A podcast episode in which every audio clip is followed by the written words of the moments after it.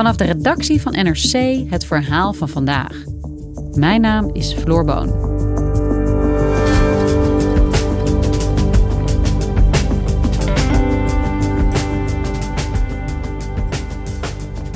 Er is een nieuwe fase aangebroken in de oorlog en volgens de Oekraïense president Zelensky is de slag om de Donbass begonnen. Buitenlandredacteur Steven Deriks legt uit wat er gebeurt in het oosten van Oekraïne en wat we de komende tijd kunnen verwachten. Is dit Russische wanhoop of strategie?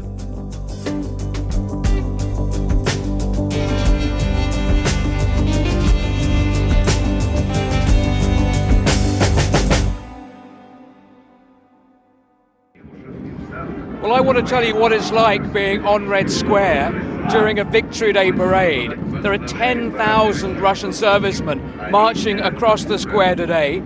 They've been practicing this for more than two months to make sure that they're step perfect. 9 mei is een hele belangrijke dag in Rusland. Dat is de dag waarop de overwinning op Nazi-Duitsland wordt herdacht. Toen heeft uh, het Derde Rijk zich overgegeven. En dat is eigenlijk al in, in Sovjet-tijden is dat een hele belangrijke feestdag geweest. Maar onder Poetin is die parade een steeds groter evenement geworden. Het is ook een uh, middel geworden om te laten zien hoe groot en machtig Rusland wel niet is. Dus er wordt ook altijd de nieuwste wapensystemen worden getoond. And now we look to the skies and we can see Russian fighter jets We've seen transport planes and military helicopters. There are 71 aircraft taking part in this flypast, one for every year since 1945. Ik kan me nog heel goed herinneren dat uh, elk jaar, zo ongeveer half april, er ineens uh, straaljagers over ons huis vlogen in het centrum van Moskou. Dan rennen we allemaal naar het balkon om te gaan kijken. En dan zag je die formaties van straaljagers en bommenwerpers heel laag over ons huis uh, scheren. Dat was dan de generale repetitie. Want op 9 mei moest natuurlijk alles foutloos gaan. Het ging zelfs zo ver dat er ook gekeken werd naar het weer. En als het dan bewolkt was of het dreigde regen, dan, dan stegen speciale vliegtuigen op die een bepaalde chemische stof uitwierpen om die regenwolken te verjagen. De bedoeling daarvan is om te laten zien dat Rusland uh, sterk en onoverwinnelijk is.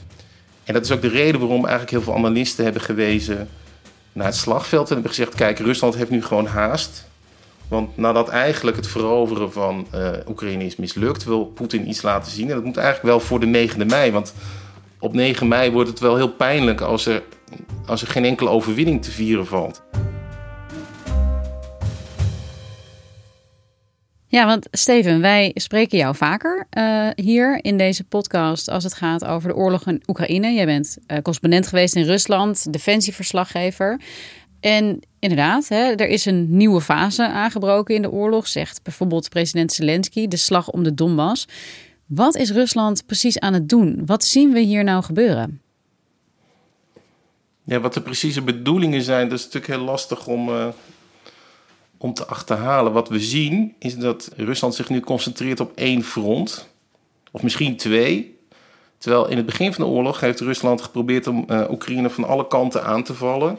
En waarschijnlijk heeft uh, men in het Kremlin gedacht dat als ze dat zouden doen, dat dan de regering Zelensky in elkaar zou klappen en dat ze de hoofdstad Kiev snel zouden kunnen overnemen.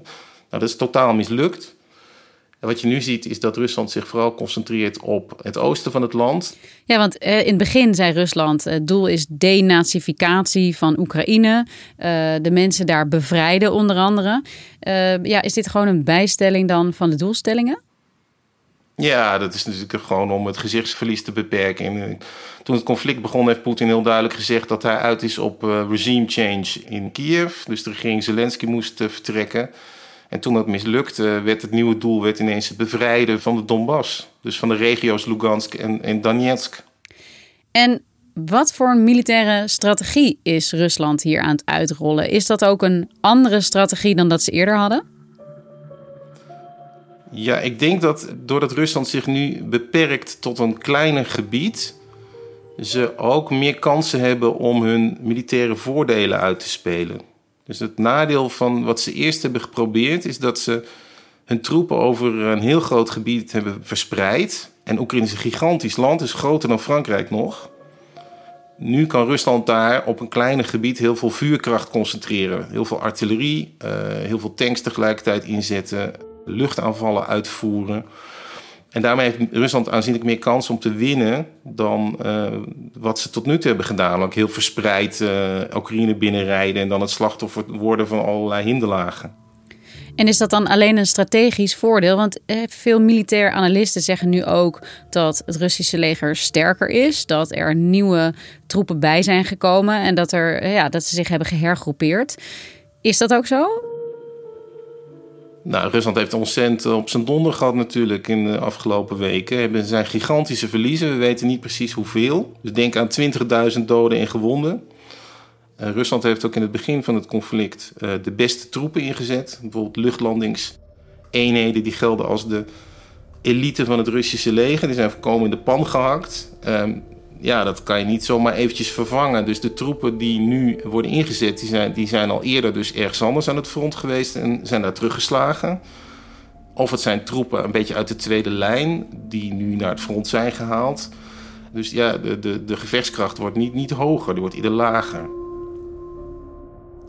En tegelijkertijd is de strijd om Mariupol nog steeds aan de gang. Al ja, is er weinig nog over uh, van die stad. Is dit de tactiek die ze zullen blijven volgen? Gewoon platgooien wat er maar plat te gooien valt? Ja, ja want daarbij moet je wel bedenken dat het innemen van een stad is heel erg lastig. En het kost heel veel manschappen.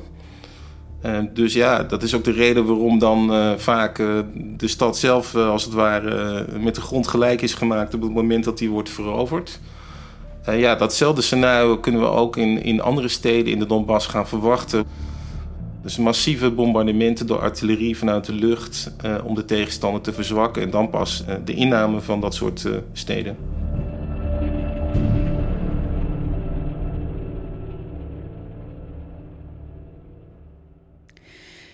Hey Steven, jij bent vaker in de Donbass geweest. Je kent de regio. Je hebt veel in Oekraïne gereisd ook.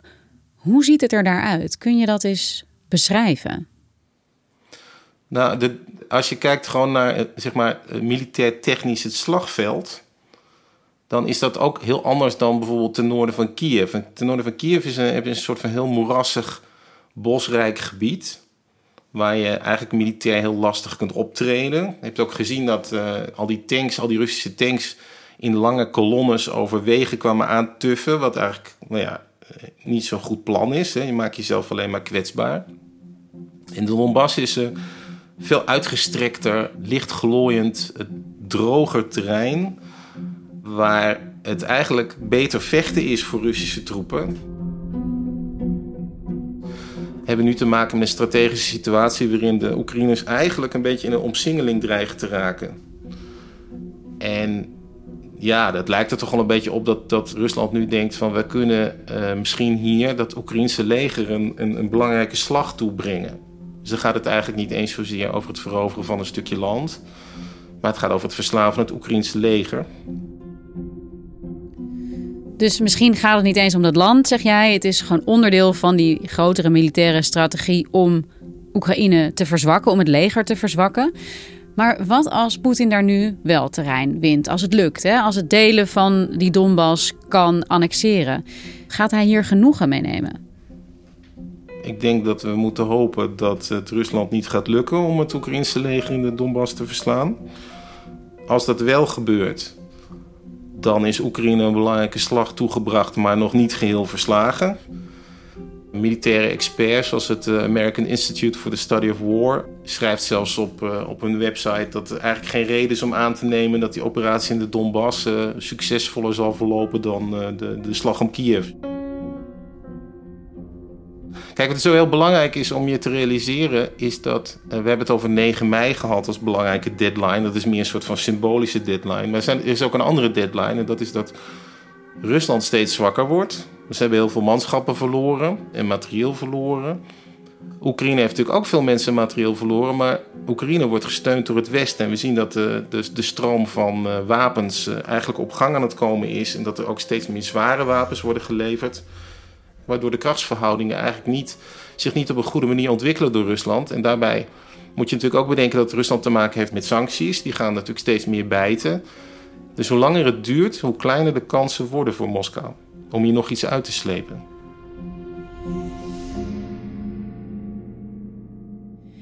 En Steven, vorige week uh, zonk de Moskva, ja, uh, groot Russisch oorlogsschip, uh, ook wel het vlaggenschip van de Russische marine genoemd. De beelden zijn ook vrijgekomen. Wat betekent dit nou voor Rusland? Speelt dit nog een rol in deze veranderde strategie van Rusland? Militair technisch maakt het niet zoveel uit, want in 2014 heeft Rusland eigenlijk de Oekraïnse vloot, die ook op de Krim lag, geheel geconfiskeerd. Dus eigenlijk heeft Oekraïne helemaal geen marine meer.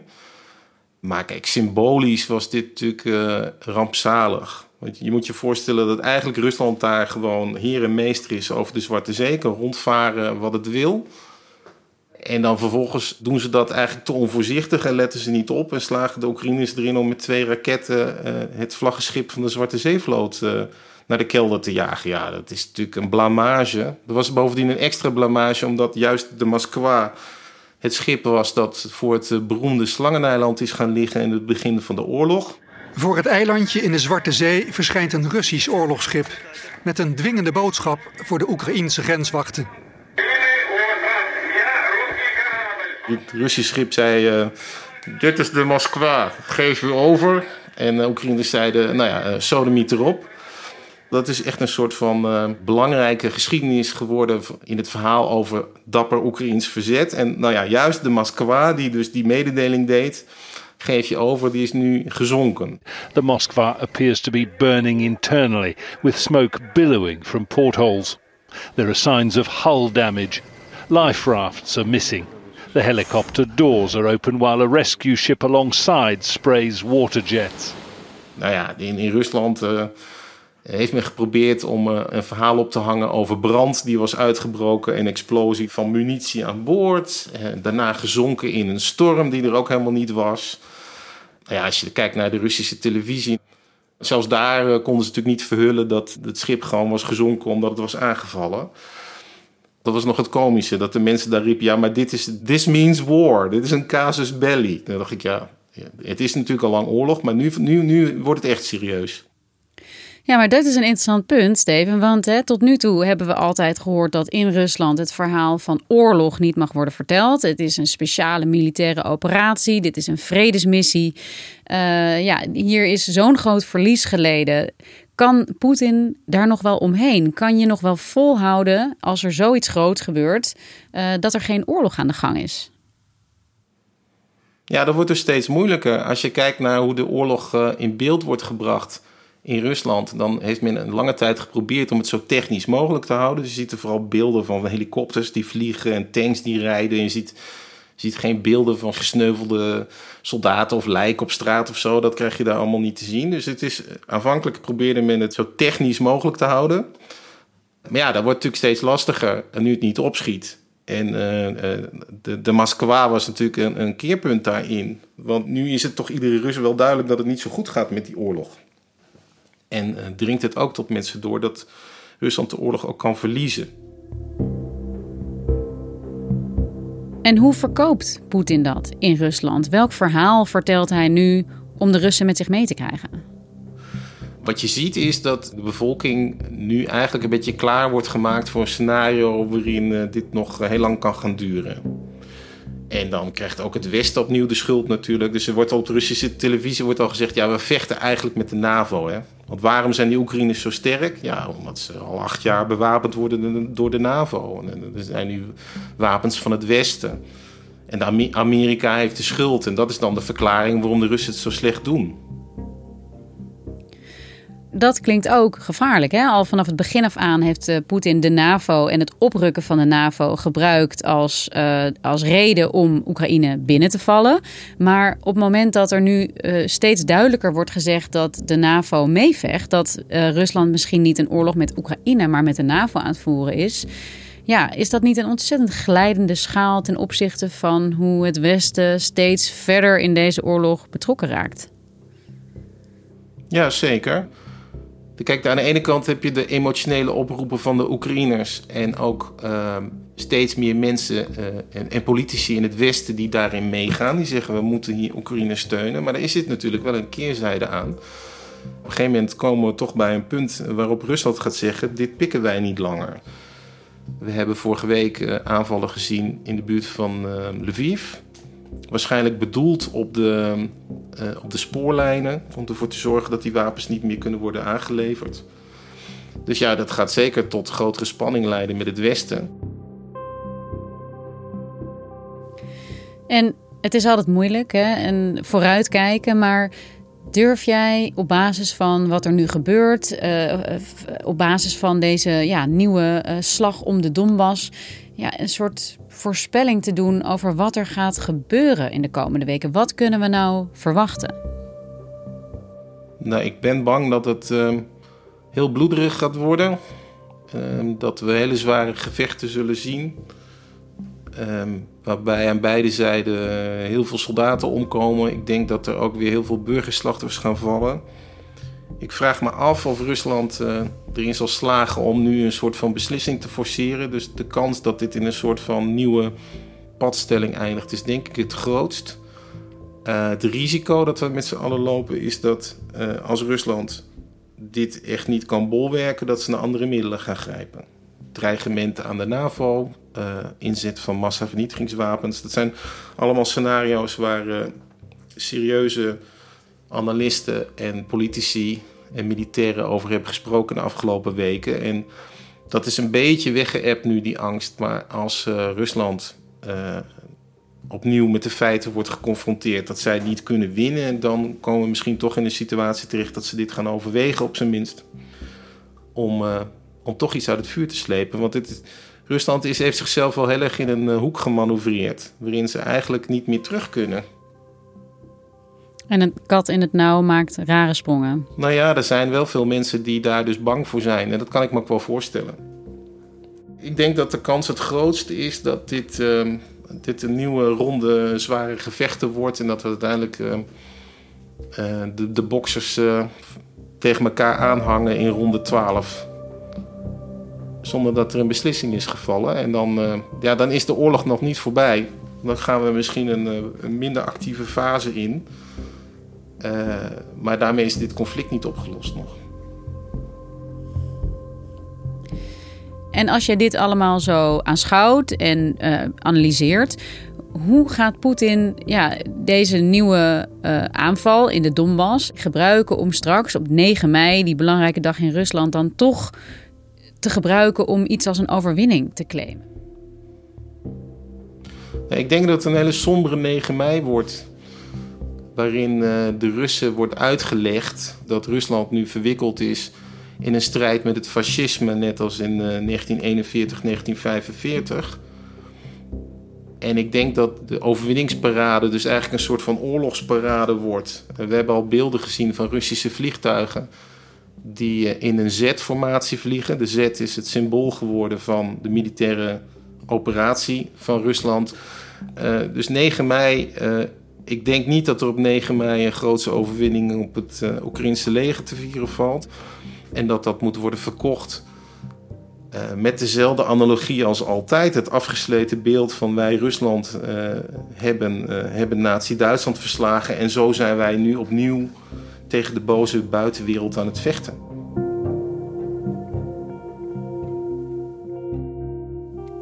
Dankjewel, Steven.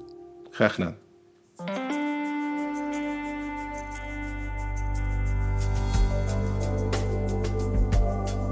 Je luisterde naar vandaag, een podcast van NRC. Eén verhaal, elke dag. Deze aflevering werd gemaakt door Stef Visjager en Bas van Win. Dit was vandaag. Morgen weer.